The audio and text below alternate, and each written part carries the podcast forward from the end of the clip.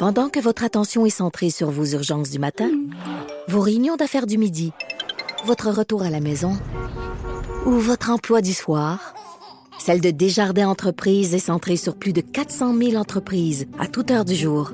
Grâce à notre connaissance des secteurs d'activité et à notre accompagnement spécialisé, nous aidons les entrepreneurs à relever chaque défi pour qu'ils puissent rester centrés sur ce qui compte, le développement de leur entreprise. Cube Radio. Cube Radio. Acteur majeur de la scène politique au Québec. Il analyse la politique et sépare les faits des rumeurs. Trudeau le midi.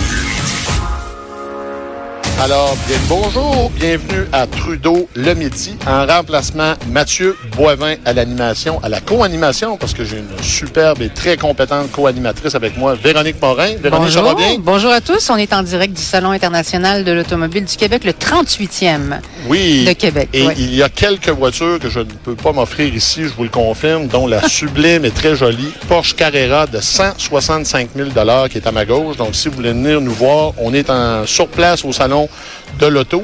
Et euh, Véronique, euh, on a quand même un gros menu. Aujourd'hui, je vais vous présenter ça, chers auditeurs. On commence, on va recevoir le salon de l'auto de, de Québec, Charles Drouin, pour nous parler de, de ce qui se passe ici aujourd'hui.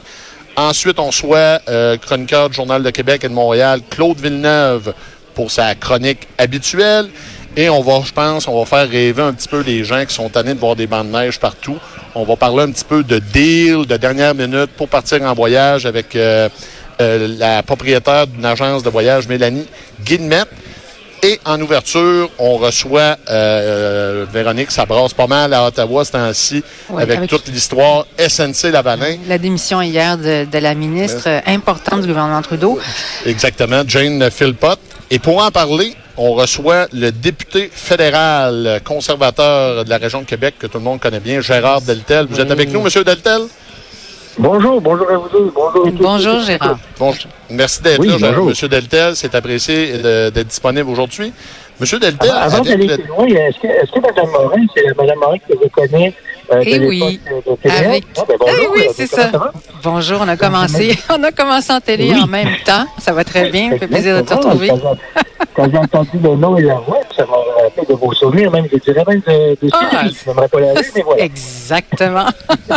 Bon, ben, parfait. C'était bonne nouvelle pour les retrouvailles. Oui. Euh, Oui, tout à on- fait. allons, allons dans le vif du sujet, Monsieur Deltel, avec le départ de la ministre Phil, Philpott. Pour vous, est-ce que le Oui. premier ministre Trudeau, on a un début de putsch directement à son endroit dans le contexte actuel? Je pense pas qu'on peut parler de putsch, mais bien plutôt de prise de conscience. C'est-à-dire que quand vous avez une ministre senior qui a été ministre de la Santé, euh, qui a été ministre de la, des, des Affaires autochtones et qui est actuellement présidente du Conseil du Trésor, d'ailleurs, c'était ma vie de vie. Moi, je suis, euh, je suis ministre du cabinet fantôme euh, pour, le, pour le Conseil du Trésor. Quand vous avez une personne de cette stature-là qui décide de quitter parce qu'elle n'a plus confiance au premier ministre, comment les Canadiens peuvent continuer à avoir confiance en Justin Trudeau quand sa ministre senior décide de dire, elle, publiquement, j'ai plus confiance en M. Trudeau. Alors, c'est pour ça que nous autres, on dit, écoutez, euh, c'est le début de la fin, et c'est pour ça qu'on réclame depuis une semaine déjà le départ de M. Trudeau, parce que, essentiellement, ce qui s'est passé, c'est que M. Trudeau n'a pas agi avec la hauteur et la dignité du euh, chef d'État. C'est-à-dire, quand vous êtes premier ministre, vous devez voir l'intérêt du Canada globalement. Et jamais vous vous mêlez des affaires judiciaires criminelles. Et ce qu'il a fait, c'est que lorsqu'il y a eu le, cas de SNC Lavalin, le, le scandale terrible euh, de, de corruption en Libye, vous le savez, pour besoin de regarder en Libye pour savoir ce qui se passe avec Lavalin, va regarder le Zoom. Et M. Trudeau s'est mis les deux pieds dans une intervention politique partisane en disant je suis député du Québec et que une élection de Québec qui s'en vient, puis adjoint a need to get reelected, on a besoin d'être réélu. Euh, vous savez, ce sont des genres de choses qui sont inacceptables quand vous êtes. Oui, mais en soi, l'accord de réparation, euh, c'est pas quelque chose d'illégal. Est-ce que vous, qu'est-ce que, est-ce que vous êtes pour l'accord de réparation envers SNC Lavalin ou pas? L'accord de réparation existe, mais encore faut-il se survivre de cette, cet outil-là correctement. Et ce que n'a pas fait M. Trudeau. L'accord de réparation, c'est quoi? C'est que oui, le gouvernement peut avoir une entente avec une entreprise qui a été reconnue de fraude puis payer des lourdes amendes. Ça a été d'ailleurs écrit dans un projet de loi de 800 pages, un projet de loi omnibus concernant le budget, donc ça n'avait rien à voir là-dedans. Ils ont inséré ça à la dernière minute l'année passée. Ça a été voté à la va-vite sans qu'on ait pu faire un vrai débat ensemble, ni au Sénat, par rapport à ça. Et quand ça a été adopté, c'était force de loi. Mais pendant ce temps-là, il y a eu une enquête qui a été faite par la directrice des poursuites pénales, c'est la façon de faire. Et une fois que la décision a été prise le 4 septembre par la directrice des, pour- des poursuites pénales, qui savait en son âme et conscience qu'il y avait l'accord de réparation potentielle, elle, elle a estimé que ça allait de l'avant. Quand je dis là, je parle pas de la de 2018, là, je parle de, de de la directrice des, des poursuites pénales. Et ça a été proposé par le, par le DPP, des poursuites pénales, d'aller euh, d'aller en procès. Et ça a été endossé par la, la procureure générale, la- la- Madame euh, Raybould. Et C'est à ce moment-là que la pression politique a commencé. Donc, après les décisions ont été prises, c'est ça le problème. Le processus existe, mais il y a une personne, enfin, il y a un groupe de personnes qui savent exactement c'est quoi la preuve. Gens qui travaillent à la direction de la des poursuites pénales, qui ont leur âme et conscience, évalué ça de façon très objective, qui ont dit on va de l'avant pour euh, commission endossée par la procureure générale. Là, ça fait pas les affaires, fait qu'ils sacent dehors la procureure générale, ils font de la pression sur elle pendant quatre mois de temps, il y a cinq dehors, puis après, c'est une autre personne, puis ils aident nous parler sur les crânes. La seule job que Justin Trudeau veut sauver, c'est la sienne. Puis il commence à faire du par près. Oui, mais qu'est-ce que vous feriez, vous, avec SNC-Lavalin? Et les milliers Ben, le d'emplois en cause? Nous, nous, on laisserait, nous, on laisserait la loi s'appliquer et on laisserait les choses s'appliquer. Dans un cas de procédure judiciaire, la pire chose à faire, c'est de mettre du politique partisan là-dedans. C'est ça que M. Trudeau a fait. Les lois existent, que les lois soient appliquées. Et puis, s'il y a s'il y a un problème avec ça, c'est parce que M. Trudeau et son équipe ont géré ça tout proche. Puis quant à la question des emplois, euh, Mme Morel, malheureusement, je dois vous rappeler que c'est exactement le genre de choses qu'on me disait il y a 9 ans, quand j'étais député à l'Assemblée nationale, quand j'étais chef de l'EPQ, quand j'avais été un des premiers avec M. Sylvie-Roy, l'actuel ministre Bonardel, l'actuel ministère avec Marie-Pierre Jean-Luc Grondin, les députés de l'EPQ, on avait été les premiers à demander une commission d'enquête sur la construction. Il y a des gens tout à fait corrects et honnêtes qui m'avaient appelé, m'avaient dit, attention, il y a des jobs qui sont en jeu, il risque d'avoir des pertes d'emploi, il y a des compagnies qui vont faire faillite, ça sera pas beau tantôt. Mais la loi, c'est la loi. Alors, ce que j'entends aujourd'hui, c'est malheureusement ce que j'entendais il y a 9 ans. Et euh, malheureusement, encore une fois, la seule chose qui a changé, c'est que le seul, le seul emploi que M. Trudeau veut garder, c'est la sienne. C'est son emploi à lui, pardon, pas la sienne, son emploi à lui. Dans la continuité de, ce dossier-là, donc Gérald Bott, l'ancien homme fort du bureau de Justin Trudeau qui va témoigner demain, vous attendez à quoi de ces témoignages-là, M. Deltel?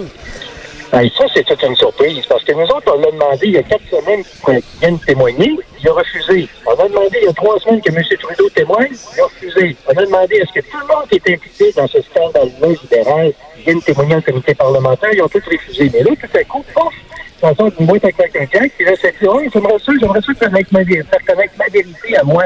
Euh, c'est parce qu'on vous a donné, déjà donné la- l'occasion de le faire. Alors, que M. Bott s'exprime comme il veut, mais je lui souhaite bonne chance. Parce que le témoignage de Mme euh. Raybould, de Wilson Raybould était extraordinairement solide, euh, franc, direct, détaillé, précis, avec des déclarations exactes dans le temps. Et moi, j'ai j'ai confiance en, en son témoignage. Si M. Bott veut dire le contraire, bonne chance, mon ami.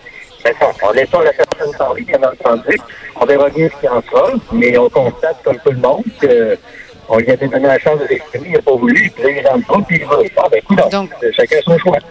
Donc, vous pensez qu'il va tenter de sauver euh, son ami, M. Trudeau? Ben, on- on verra bien ce qui va se passer. Euh, monsieur, monsieur Boss a voulu jouer au feu chevalier en disant, ah, écoutez, moi, je, euh, je, je suis blanc comme neige, mais je quitte pour pas être une distraction.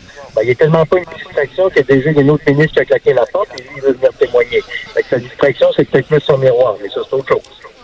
Euh, Monsieur Deltel, euh, cette histoire-là est traitée de, façon différente dans les médias anglais au Canada et au, Canada français? Est-ce que c'est une autre histoire clash francophone, anglophone ou comment euh, euh, qu'est-ce que vous diriez à cette question-là? Pensez-vous que c'est un clash de- des, La des deux? la perception, ouais. c'est ça des gens. là. Oui. Il y, a, ben, il y a quand même beaucoup de gens qui, au Québec, euh, je dirais pas que ça m'a surpris, mais disons qu'on s'attendait pas nécessairement à ce qu'ils soient de cette euh, lecture-là, mais qui trouvent que, euh, sans vouloir leur mettre les mots dans la bouche, disons qu'ils trouvent qu'ils sont pas mal du même bord que nous autres. Euh, des nommés Patrick Lagacé, Stéphane Laporte, euh, qui ont écrit des textes là-dessus.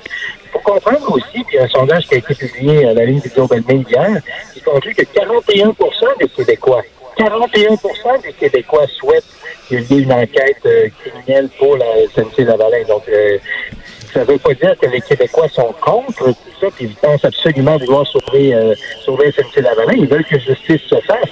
Alors qu'au Canada anglais, oui, c'est plus élevé, mais c'est pas vrai de dire que tous les Québécois sont du bord de SNC-Lavalin.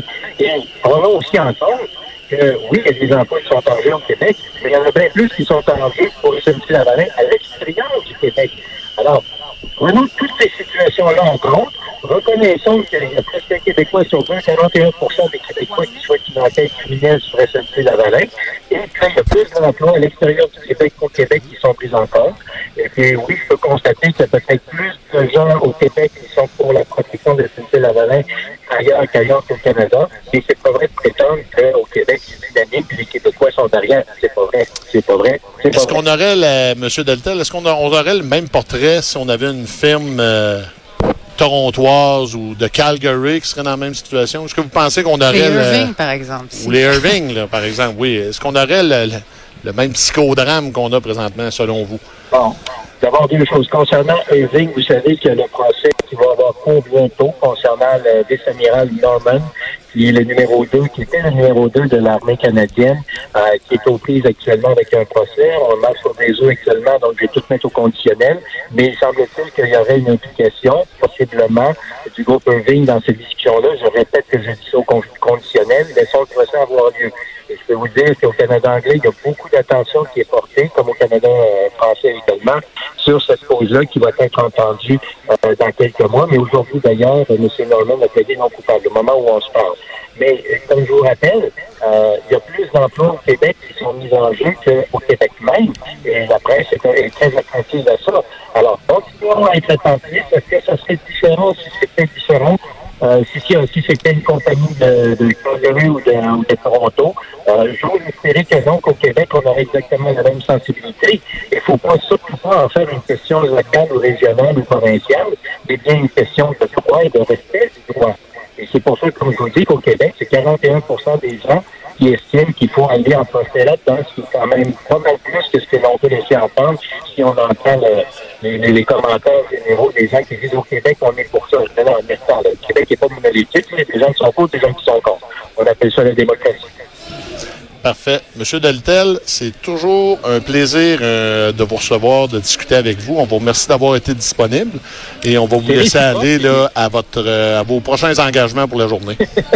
Et c'est bien malheureux parce que j'aurais aimé aller voir en personne au salon de l'auto. Ben, vous, on avait, on avait une surprise. pour vous, une ancienne collègue, Véronique, là, qui était là. là.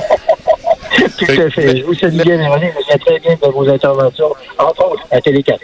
Ex- Excellent. Meilleures salutations à vous aussi. Parfait. Bonne journée. Merci beaucoup, M. Deltel, d'a- d'avoir été disponible. On vous souhaite une bonne fin de journée.